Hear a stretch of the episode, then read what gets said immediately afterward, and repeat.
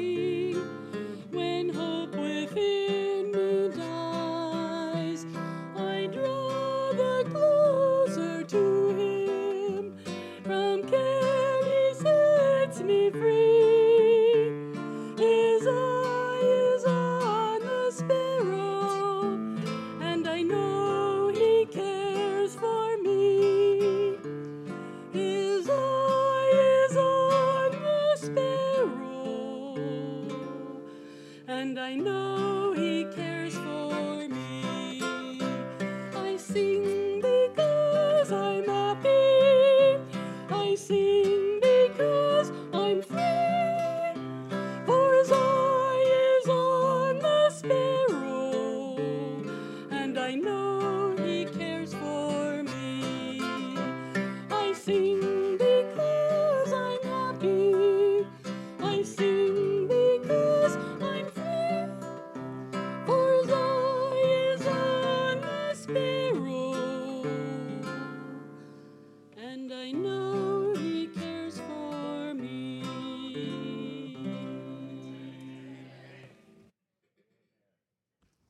blessing, Miss Bev.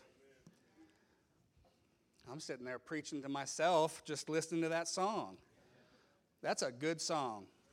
Man, if his eye's on the sparrow, and if he cares for the sparrow, how much more does he care for you? We, we look at songs like that and we start to think about that. Thanks, Brother Max. And it can be fearful when we think about that. If his eye's on the sparrow, how much more is he watching you? And we can think about that side of it, but man, if we're walking with the Lord, how special of a thing that is. And I sing because I'm happy, because I'm free. Oh, it's a blessing. That's a blessing. Um, this morning, uh, Brother Scott, the, the title of the message is Applying the Applied. Um, Pastor always has two titles, so I'm going to do two, two. and I just said two, two over the pulpit. Uh, baloney is the second title. Baloney. I do love this time of year. We were thinking about taking the Christmas stuff down, but I wanted it up.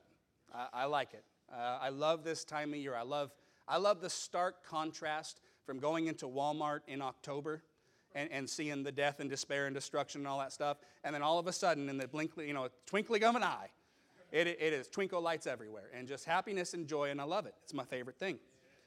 I'm all about it.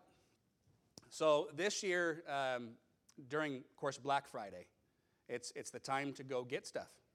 Um, I didn't go get stuff, but you do the shopping online. So I, I saw a deal for a hoverboard. I, Quinn has pointed him out. He's wanted a hoverboard. If you don't know what a hoverboard is, it, it is two wheels, a wheel here and a wheel here, and a board between them. And it's got a little motor in it. And if you lean forward on your toes, you go forward. If you lean on your heels, you go back. If you do either too far, you fall down. Okay? So if you, if you lean on your right leg, it'll turn to the right. If you lean on your left, you'll turn to the left. And so I'm telling Becca about this hoverboard. There's a good deal. They're way cheaper than they normally are. And Quinn wants one, and her response was absolutely not because of the falling down part. And then you got to deal with the falling down part. So I said, okay, I won't get him one. So I went shopping with my mom for the kids. And on the end cap was hoverboards for the same price. And I was like, that's a really good deal. Quinn really wanted one, but Becca said I couldn't get her one. Couldn't get, could, couldn't get him one. So mom says, I got you. And she bought it. And she can't, I told her, I told her this was not a, yeah, she, she didn't walk into this blindly. She made this decision. She has to live with the consequences. But no, he, he actually, he got on it and he picked it up really well. He loves the thing. My mom just knocked it out of the park with, Ellie got a bike from her and, and this hoverboard for Quinn, and, and they're loving it. My baseboards don't. He is, they're just shattered. Um, but uh, Quinn is riding around on that hoverboard, and, and it's to the point now where Becca texted me on Friday. I was here at the church studying, and she sent me a picture of him, and he goes, I think this is just his identity now. She goes, I don't think he'll ever walk again. and so then in my mind, I'm going, okay, my son identifies as a motor vehicle. We're just going to have to deal with this. And then I thought, well, do I have to get him registered? Because that's not in the budget, Brother Fiovi. It's not in the budget. But I love Christmas. I love it. Um, it was eight Christmases ago. Quinn was in the hospital in an incubator because he was born three months premature. And so our first, first Christmas was with him was in the hospital. We had a little tree up there and just went and spent some time with him. The year after that, so seven years ago, I think it was, is uh, it was just a couple days before Christmas, my grandma passed away. And Quinn was a year old, but uh, when she passed away, it didn't take us off guard. Uh, you know, she, she was in a home, she was declining, had been for a little while. Um, you know, she wasn't going to be home for Christmas by any means. It didn't take us off guard, but it still was hard, of course. But I remember praying at Christmas dinner when the family all came over that year. And I remember praying, Lord, help us to take advantage of the time that we have with each other.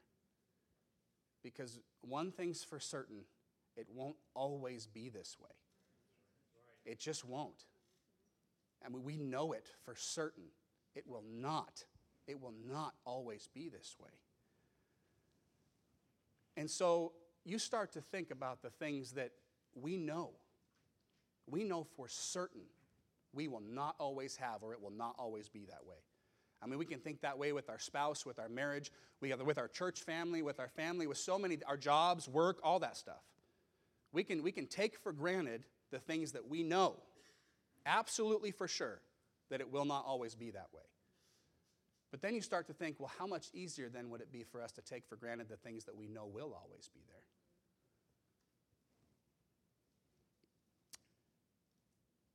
John 3:16 is probably the first verse that I ever memorized. How many of you probably say that's probably the first verse you ever memorized? For God so loved the world that he gave his only begotten son. Whosoever believeth in him should not perish but have everlasting life.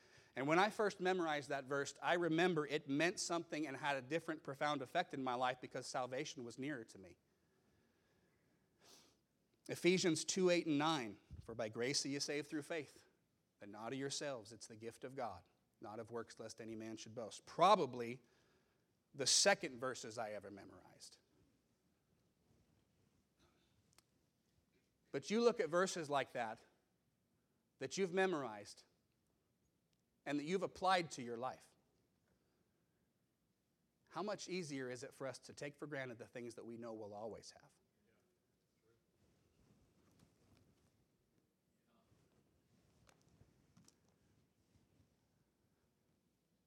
Ephesians 2 8 and 9 was probably the second, second verses, I'm guessing. I don't have a list of the verses in order in which I learned them. If you do, you're weird. And if you're offended, we can talk after the service. But rightfully so. I mean, these are important verses in, in the Bible, they are, they are important verses about salvation. And here's a side note when did scripture memorization become a patch and pee wee thing? When did, when did it become Brother Dave and Miss Tina's class, and Miss Megan's class, and Miss Tina's class? When did it become for our kids and not us? We will help our kids memorize a verse and we won't memorize it ourselves. Man, we ought to be memorizing Scripture. If you're looking for a goal for 2024, memorize some verses, memorize some Scripture. Let the word of Christ dwell in you richly in all wisdom, teaching and admonishing one another in psalms and hymns and spiritual songs, singing with grace in your heart to the Lord. Man, memorize a verse a week, a verse a month. Put it on the fridge. Put it on your computer, your work desk, in your vehicle. Say, well, what if someone sees it? Yeah. What if someone does? That's a good thing. But we can know Ephesians 2 8 and 9, and we look at those verses and we can know them solely as verses for, for those who believe that works can get them to heaven.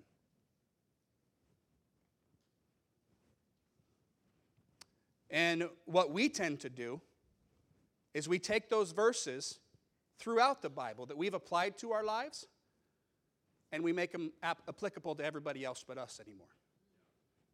We stop applying them. We don't apply them anymore because we've already applied them.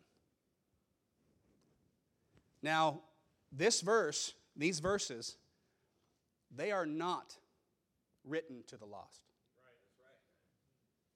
They are not written to the lost. Now, there's application to the lost. And we're going to take a couple minutes and apply it because this is how we normally apply these verses. And then we're going to apply it to who Paul actually wrote it to. But of course, these verses apply to the lost. You are saved by grace through faith. For by grace are you saved through faith, and that not of yourselves, it is the gift of God. If you're not saved here this morning, if you're trusting in anything else but the finished work of Jesus Christ, you're not saved. You don't have it. It's not of works of righteousness that we have done. The Bible says, For by grace are you saved through faith, and that not of yourselves, it's the gift of God. If you're trusting in religion, if you're trusting in baptism, if you're trusting in the good outweighing the bad, that's a popular thing. And that's what we would normally point to these verses and say it's not the way it works. The good will never outweigh the bad. If, you're, if that's what you're hoping for, if you're hoping to stand before God one day and He puts all the good things that you did on one side of a scale and the bad things that you did on the other side of the scale, and you're hoping that you're going to sit there and just go, hmm, I think, I think I made it. It's not the way it works. The Bible says that all of our righteousness, all of our works, all the things that we can do to try to clean ourselves up is as filthy rags to God. And so that's like standing before God one day after you die and He says, There is sin on your account. How do you account for it? And you stand before Him with dirty rags that you tried to clean all of your sin up with, and you offer those to God. He's going to say the thing that the Bible says He's going to say. He's going to say, Depart from me, for I never knew you. The Bible says, Whosoever was not found written in the book of life was cast in the lake of fire. Jesus said, I am the way, I am the way, the truth, and the life. No man cometh unto the Father but by me. Man, you ought to be excited about hearing about salvation because that's one of those things, too, that we can start to check off and that no longer applies to us, and we can no longer be excited about the salvation that we have because we know we'll always have it.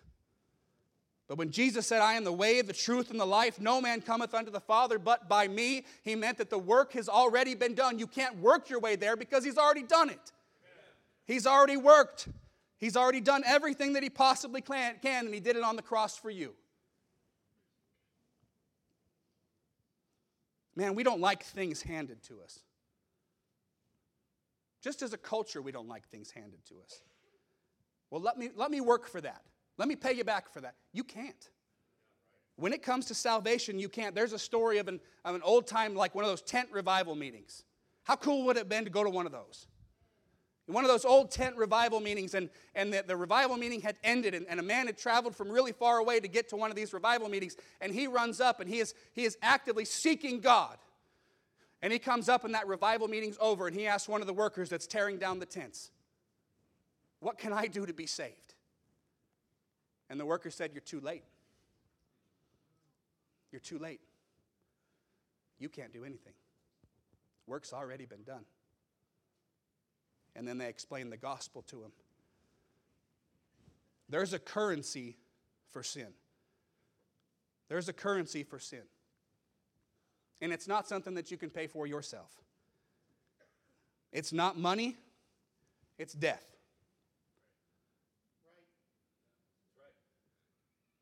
It's not works, it's death.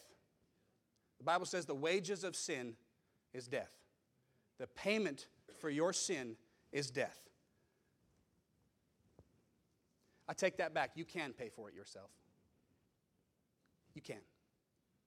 The Bible says hell is called the second death. It was not made for you, but hell is called the second death. But he died that death. He paid that payment. That penalty is gone if you accept Jesus Christ as your Savior. He paid the payment for you in the right currency. You say, why did Jesus have to die? He died because that's the payment for sin. He had to die. And then one day, when you stand before God, instead of offering up all of these filthy rags that you've tried to clean yourself up with, and God says, Hey, how, you have sin on your account. How do you account for this sin? You're going to say, God, it's kind of like the Starbucks line. You probably won't say that. You probably shouldn't say that. You ever been in Starbucks and you order a drink and probably because like Brother Fiavi, you haven't budgeted enough and for Starbucks you really can't budget enough anyway. Uh, you need to make hundreds of thousands of dollars a year just to eat drink at Starbucks it seems like. But you get to Starbucks and you get your $12 drink and you get up to the window and you hand them your money and you say, no, the person in front of you paid for you. It's free. It's free.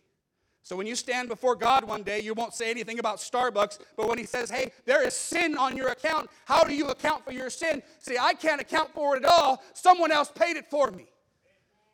It's not something I can pay for.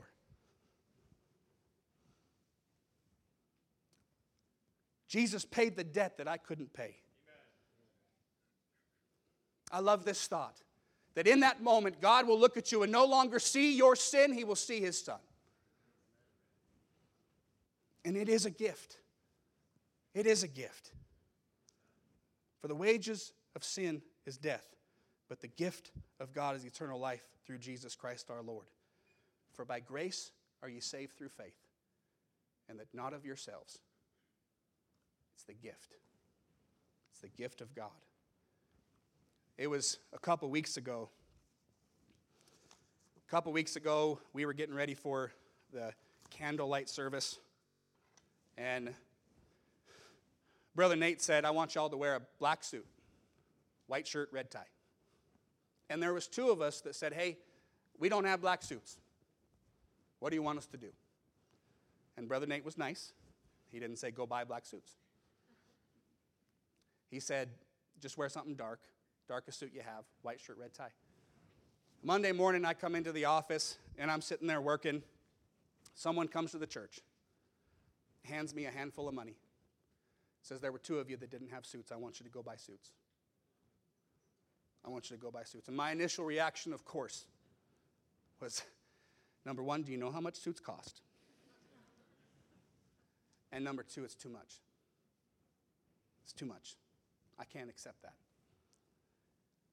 Their reaction was, God blessed me, so I'm going to do what He wants me to do. Accepting a gift can be hard when the gift is so big. Makes you feel pretty undeserved of it. I didn't deserve a suit, and salvation's far bigger than a suit. Salvation is a gift. But the first thing you got to realize is that you are undeserving of it. And if you're not saved here today, or you are saved here today, you are not deserving of that gift. That gift is offered just as any gift would be, but the gift isn't forced. You didn't force anybody to take anything from you this Christmas, did you? You gave it, and those gifts were accepted. This morning, if you're not saved, you need to be saved. You need to get saved. Not because I said so, but when Jesus was talking to Nicodemus in John chapter 3, he said, Marvel not that I said unto you, you must, you must, you must be born again. You must. If you want to see the kingdom of God, you must be born again. Getting saved is the best thing I have ever done. I was eight years old when I got saved. I had no idea the repercussions of what that decision made. I was eight years old, and what I understood is that I was a sinner before a holy God, and I had sin that I could not pay for myself. And Jesus died on the cross and paid the payment for that sin for me. I was eight. I was eight years old when I made the most important decision I've ever made in my entire life. It's the most wonderful decision I have ever made in my entire life. Brother Sharp preached on Wednesday that why me? Why me? Why did God choose me? Well, He chose everybody. He chose everybody. But the Bible says, Whosoever will, whosoever will may come. And I was willing. I was willing to accept that gift, accepting what Jesus Christ did on the cross for me. Man, once you get saved, it is the most wonderful thing that you will ever do in your life. The Holy Spirit of God, like we talked about this morning in Sunday school, if you were here, comes and dwells inside you. Your body becomes the temple of the Holy Spirit. Amen. Do you understand that? God dwells inside of you. God dwells inside of you. The Holy Spirit of God dwells inside of you. And if you will let Him, He will guide you and lead you and direct you throughout your life. You have a friend that sticketh closer than a brother. You are never alone. You have a comforter. It's amazing what we have being saved. You have access to God you have access to the God of the universe. And sin is a separator. Sin will separate fellowship with God, and if you allow it, if you don't accept that gift that He has given you, it will separate you from an eternity with God. Man, I'm saved. I have a relationship with the God of the universe. I was praying with the ladies this morning. I'm saying His mercies are new every morning to me. I benefit from His benefits every single day of my life. His blessings are everywhere in my life. Getting saved is the most wonderful thing you will ever do. If you're not saved here this morning, get saved. It's the most wonderful thing. So, in those verses, there's application to the lost, isn't there? There's application to the lost. But Paul's talking to the saved. Paul's talking to the saved. And he's not telling them how to be saved, he's telling them how they were saved. He's talking, like we said in chapter 1 and verse 1, he's talking to the saints that are at Ephesus, the faithful in Christ. He's saying, You were sealed by the Holy Spirit of promise. He starts off verse 2 saying, And you hath he quickened, you were dead, but now you're alive. He says, By grace you're saved through faith. And he gets to verse 8 and 9, he says, For by grace are ye saved through faith and that not of yourselves, it is the gift of God, not of works, lest any man should boast. For we, the saved, are his workmanship, created in Christ Jesus unto good works, which God hath before ordained that we should walk in them. When we make these verses present tense to the lost and past tense about us, it causes us to get less interested. We tend to get less interested in the things that don't apply to us anymore. When I worked heating and air conditioning, Becca asked what she thought was a good question How does an air conditioner work? So I, in 18 years of experience, tell her how an air conditioner works. And see, an air conditioner, it doesn't actually put cold air in the house, it takes heat out of the house. And when we go, we, we measure the refrigerant and we hook up our gauges, and we're not doing like an empty full gauge because that's not how refrigerant works. you got to measure temperatures and pressures. And you measure those temperatures and pressures in a thing that's called superheat and subcool. Superheat is the amount of heat added to a substance after its saturation point. And I look over at Becca, and her eyes are crossed.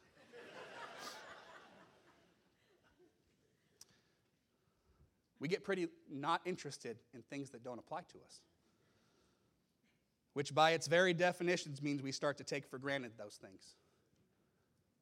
And we can very easily start to take for granted the Word of God. When we take for granted the Word of God, our interest in it fades. And you remember when you first got saved and that fire that you had to read your Bible? You remember that? The fire that you had to read your Bible, to get into your Bible. Man, nobody puts that fire out but you. How do you keep a fire going? Add more logs to it. You say, nah, uh, someone can put it out. It's because you let them. It's because you let them. But we can get pretty uh, disinterested in the Bible. And, and I'll tell you this the Bible isn't getting less interesting. It's just that you're getting less interested in the Bible. Your interest in the Bible is just getting less. We talked about memorizing Scripture, and there is a lot of Scripture in the Bible that we should have memorized. Uh, Hebrews chapter 4, verse 12 is a good one. For the Word of God is quick and powerful, sharper than any two edged sword, piercing even to the dividing asunder of soul and spirit, and the joints and the marrow, and is a discerner of the thoughts and intents of the heart. The Word of God's still sharp. If you're going to get offended, plug your ears. Okay, then you can't get offended. You're just dull. You're just dull. Say, Brother Adam called me dull. I want you to be sharp. Iron sharpeneth iron. But why would Paul be telling these people who are already saved how they got saved? Because we can take it for granted. We can take it for granted. So, with this little bit of time that we have left, we're going to make some application to those of us that are still saved. Some application to those verses that I have quoted thousands of times to everybody else. Because I've been guilty of that too, where I've stopped quoting them to me. If you know these verses, say them with me Ephesians 2 8 and 9. For by grace are you saved through faith, and that not of yourselves. It is the gift of God not of works, lest any man should boast. We know those verses. We know those verses. So the first application I'm going to tell you about is, is there's a price for grace. For by grace are you saved through faith. Number one, there's a price for grace. When we read these verses, that's something that should pop out to us. There's a price for grace. Man, grace only existed. Think about that. Grace only exists because a wrong was committed. That's the only reason for grace. When we tell you to have grace with that brother, it's because there's a wrong or a perceived wrong. Grace only exists because a wrong was there. Mercy is not getting what we do deserve. In, in, Ephesians chapter 2, it tells us what we were in times past, fulfilling the desires of our mind, the lust of our flesh, all of those things. But then he says, But God who is rich in mercy. Because we deserved to stay dead in our trespasses and sins. We did not deserve to be made alive to God. We don't deserve to have fellowship with Him. We deserve something far worse. But His mercy, His mercy, and His great love wherewith He loved us. Mercy is not getting what we do deserve, grace is getting what we didn't deserve. Grace is getting what we didn't deserve. I was thinking, it was it was Sunday morning Last week, and Pastor was, was talking about that manger. And when he was preaching about that manger and he was talking about what it is, and it, it's a trough, is basically what it is. And the Son, the Son of God, a living God, was placed in a trough. He didn't deserve that. He didn't deserve that. But there's a price for grace. And then you start to think there was uh, Jesus as he taught in the synagogues later on, and, and there was scribes and Pharisees that tried to trip him up in his words when he was trying to offer people eternal life. He didn't deserve that. But there's a price for grace. How about that he was betrayed by one of his own? Someone he loved with a kiss. He didn't deserve that. But there's a price for grace. You think about Peter when he denied him three times, and on that third time, he vehemently denied him. He, he cursed his name. I don't know him.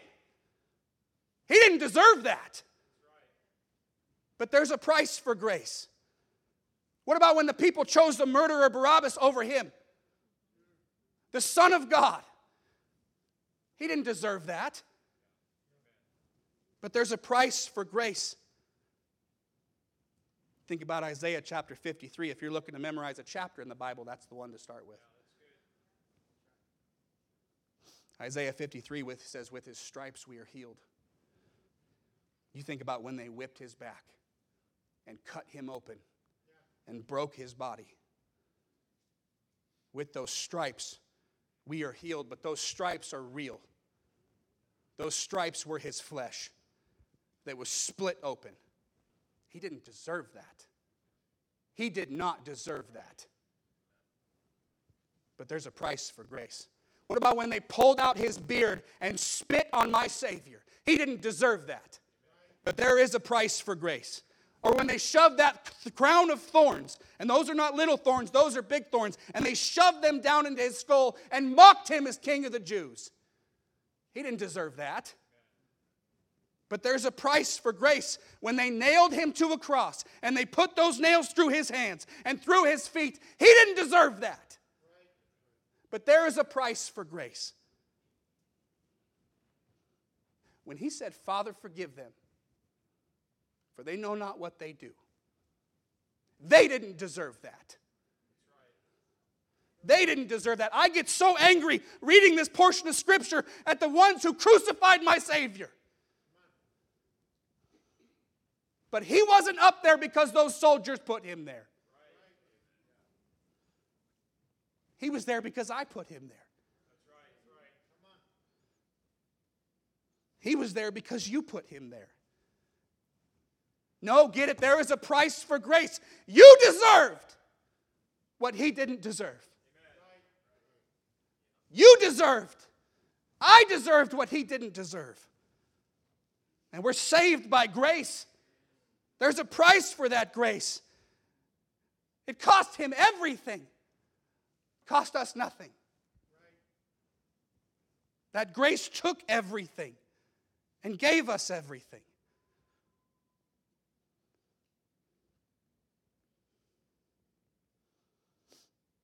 What happens when we forget that price? What happens when we forget the price? When we stop applying that price to ourselves. It's discontentment. Discontentment. And I've lost interest in my Bible, in my, in my praying, and in the Christian walk. Not content in who I am as a Christian. I can guarantee you, you're not counting the cost of grace like you ought to.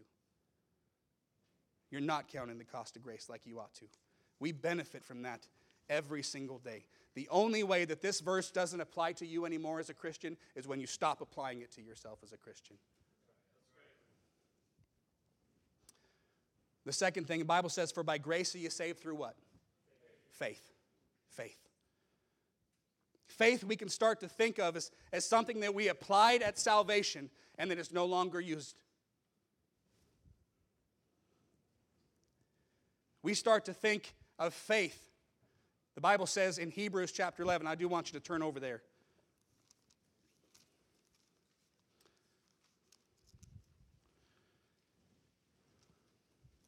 Hebrews chapter 11. The Bible says in verse 1 Now faith is the substance of things hoped for, the evidence of things not seen. How many of y'all know that verse? Good one to know. It's a good one to know. Man, we need to be memorizing the Word of God. But Hebrews chapter 11, verse 1, it says, faith is the substance of things hoped for, it's the evidence of things not seen. And so, what we tend to do is we look at faith in our life and we start to think that faith is the unseen thing. Faith isn't the unseen thing. Faith is the substance, it's the evidence of the things that aren't seen, of what's actually happened in our lives. If you look in this uh, uh, Hebrews chapter 11, if you don't have it marked in your Bible, it's a good thing to mark, but this chapter is often called the Hall of Faith. And if you look in this chapter and you start going through some of these things, it says, uh, but through faith we understand that the worlds were framed in verse 3 by the Word of God. That's Jesus Christ, by the way. We'll go over that later tonight. So the things which are seen were not made of things which do appear. And then look at this it says, By faith Abel offered unto God a more excellent sacrifice than Cain. By faith Enoch was translated in verse 5 that he should not see death, and that he was not found because God hath translated him. For before his translation he had this testimony that he pleased God. Look at verse 6. Another one to memorize. But without faith, it's impossible to please him. For he that cometh to God must believe that he is, and that he is a rewarder of them that diligently seek him. But I want you to get the point of this. In verse 7, it says, By faith, Noah, being warned of God of things as yet uh, not seen as yet, moved with fear, prepared an ark in verse 8, by faith, Abraham, when he was called to go unto a place which he should after receive for inheritance, obeyed. Faith is seen. Faith was seen in Noah's life. Faith was seen in Abraham's life. He obeyed. Faith was seen in Enoch's life when he pleased God. Faith is seen. Faith is not the unseen thing. Faith is the substance, it's the evidence, meaning people should be able to look at your life and see that you have something that they cannot see because all the evidence of your life points to it. They should be able to look at you and go, Yep, it's Colonel Mustard with the candlestick in the library. How do you know? I see the evidence. I can see how you live your life. I can see what you do with your time. I can see how you interact with people, where you spend your money, where you spend your time. I can see what's not in your life. That's a big one. Quit being scared of stuff like that. As Christians, there are things we should be and shouldn't be, things we should do, things we should not do. Quit making apologies for it. I can, I can see your humility, I can see that you care. We don't need to go around judging people's salvation, of course, but, but we also don't need to get people to question. The Bible says, for uh, by, by their works ye shall know them. By their works ye shall know them. People don't like that verse because that means people are looking. You really only don't like that verse is when you don't want people looking at you. It means people are looking. We don't need to go around looking and trying to judge people's salvation. But we also don't need to give people the question about ourselves. Faith produces something. It produces something in our life. It, it, over in James, it's a book over in the Bible, but James chapter 2, verse 20 says, Faith without works is dead. Faith without works is dead. And in verse 18, uh, James is explaining it. He said, I'll show you my faith, uh, show me your faith without your works, I'll show you my faith by my works. Works don't save us. We, we're in that, we're in those verses right now. Works don't save us. For by grace you saved through faith, not of works. Lest any man should boast, faith, the works don't save us. But what James is saying that our, our faith, it does produce something in our lives. Faith is to be seen. Your faith is the evidence of what's taken place in your heart. The problem is, is we see faith as something that we checked off when we got saved. Colossians 1 21 through 23 says, And you that were sometime alienated and enemies in your mind by wicked works, yet now hath he reconciled in the body of his flesh through death, to present you holy, unblameable, unprovable in his sight. If ye continue in the faith, if you continue in the faith, grounded and settled. If you continue in the faith, grounded and settled, and be not moved away from the hope of the gospel which ye have heard, which was preached to every creature which is under heaven, whereof I, Paul, am made a minister. He's saying, continue in the faith, grounded and settled in it, because faith is something that we have to continue in. Man, you could be here this morning and say, I know I'm not grounded and settled. I know I'm not. Something's changed in me. I am not where I was. I am not grounded in the faith. I am not settled in the faith. You're not continuing in it. The Bible never says that you are always going to feel the way you ought to feel. But it does say that you need to continue in that faith. Continue in that faith. Faith is things that need to be seen. Number three, back in Ephesians 2 For by grace are you saved through faith, and not of yourselves. It is the what? It's the gift. Salvation is a gift. Salvation is a gift, and we need to be reminded of that so often that salvation is a gift.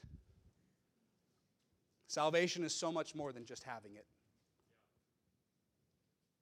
If that's all salvation is to you, is just something you have, man, you are missing it. I'm willing to bet, but I won't bet, that some of you have some things that you never use that are in risk of being thrown out. Some of you open some Christmas presents and go, oh, cool, something I can throw out later. That happened to anybody? Don't raise your hand. I upset my wife by doing that earlier, so don't do that. But there's a big clear out usually after Christmas. It's called decluttering. It's called decluttering. Uh, Becca did that on Thursday.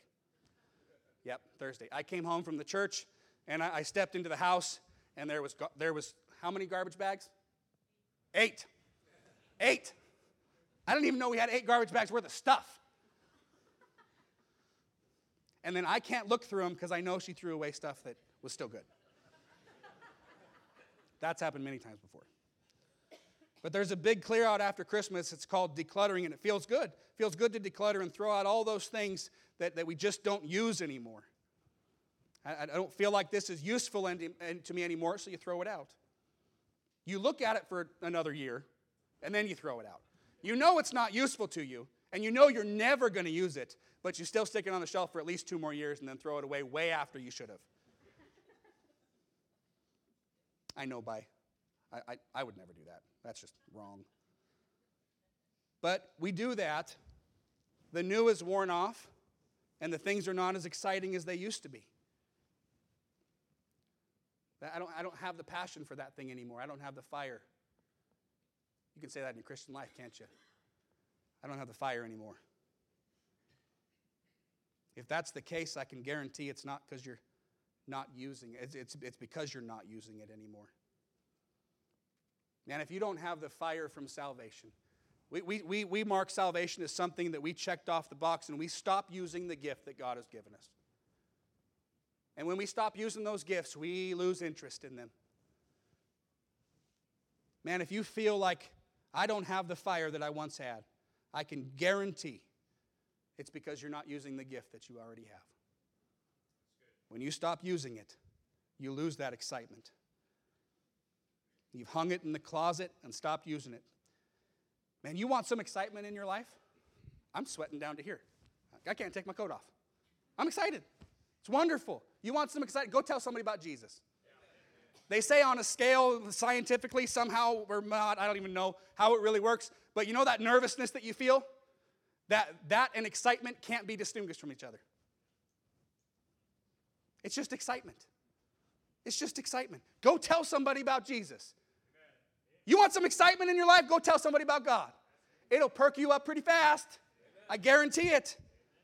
Man, invite somebody to church and watch them get what you already have. Woo! You want fire? Look at that. Salvation is a gift, but it's not just a gift for the lost, it's a gift we have. And it only loses its value to us when we stop using the gift that was given. And lastly, the Bible says it's a gift of God, not of works, lest any man should boast. And works didn't have the power to save you, and they don't have the power to keep you. But that's not to say that they're not valuable. It's not to say that they're not valuable. We devalue works sometimes because of these verses. See, works don't get me to heaven. Works is not part of my salvation, but works is still part of the plan. Amen. Not your salvation, but it's still part of the plan. Amen. We forget about that very next verse that we do need to memorize too. For by grace you are saved through faith, and not of yourselves. It's the gift of God, not of works, lest any man should boast. For we are his workmanship created in Christ Jesus unto good works, which God hath before ordained that we should walk in them.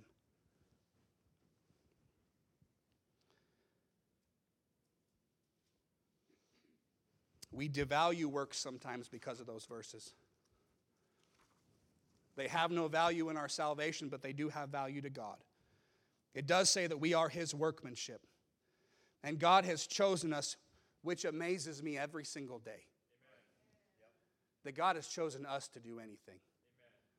Because if you look at that grace, if you understand that grace for what it is, you know what you are when you look in the mirror.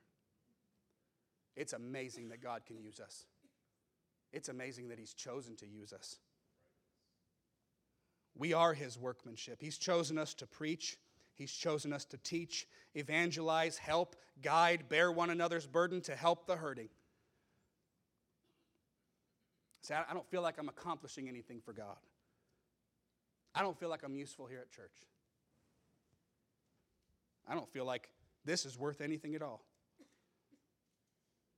If you don't feel like you're accomplishing anything, if you're going to get offended again, close your ears. Okay, now you can't get offended. Maybe you're not doing anything. If you feel like you're not accomplishing anything for God, maybe it's because you're not doing anything. There doesn't have to be some spiritual, mystical reason behind every single thing that you're going through. Sometimes it's just you. Sometimes it's just you. And you're not doing anything for Him. And you don't need a title or a Sunday school class to tell somebody about Jesus. You don't need a title. You don't need a Sunday school class. You don't need any of that stuff to tell somebody about Jesus. Man, works don't save you, but they sure can be a big part in helping somebody else come to the saving knowledge of Jesus Christ. If works can't save you, and we know we're not supposed to boast in any kind of those works, just so you know, there will be no one in heaven that says, I got here myself. Works cannot save us. So don't boast in them now. The other side of it is we can get so busy working for the Lord that we think that that replaces the relationship with Him. We can get so busy doing stuff for God that we think it excuses us from a relationship with Him. Don't boast now. Man, I, have memorized these verses, and this is in conclusion. I've memorized these verses. And you could say, they don't mean what they used to to me. They don't mean what they used to to me. And to that I say, what's that really overprocessed deli meat? Bologna. That's what it is. Bologna. It's bologna. They don't mean what they used to to you because you stopped applying them to you. They don't mean what they used to because you stopped applying them to you. Man, as we approach the new year, man, there's goals all over the place. We'll talk about some goals tonight. But anytime we're facing something like that, it, it's good for us to evaluate where we are in our standing and in our relationship with God. It's a good time for us to take inventory of the grace that we have, of the gift that He gave. and what we're doing for the Lord that saved us. We are His workmanship. We were created in Christ Jesus unto good works. Man, maybe we just need to get busy for the Lord and do something for Him. Let's go ahead and close our eyes, bow your head. Be in an attitude of spirit of, of prayer this morning. There, there's a question. There's a statement in a question. I'll put it that way. Number one, the statement is this those verses, Ephesians 2 8 and 9, may not be written to the unsaved, but they are sure applicable to the unsaved. And if you are not saved here this morning, you need to get saved. This morning, today's the day. What are you waiting for? There's nothing that you can do that's going to get you there anyway. It's already been done. So, this morning, if you're not saved, come down to the altar this morning. Get my attention. We'll show you in the Word of God. I can have somebody show you how to be saved, how to know for sure you're going to heaven when you die. But salvation is even more than heaven, it's a relationship with God. And you can have it this morning. So here's the question Are there areas in your life that you have stopped applying God's truth to? Be honest with yourselves. I was praying this morning, man, God, get the walls down so you can have access to your people this morning. Let the walls down. Is there an area in your life this morning that you have stopped applying God's truth to? And you can feel discontentment in your, in your, in your Christian walk. Maybe that fire is not as, as burning bright as it used to. But what it comes down to is we're not stoking it like we used to.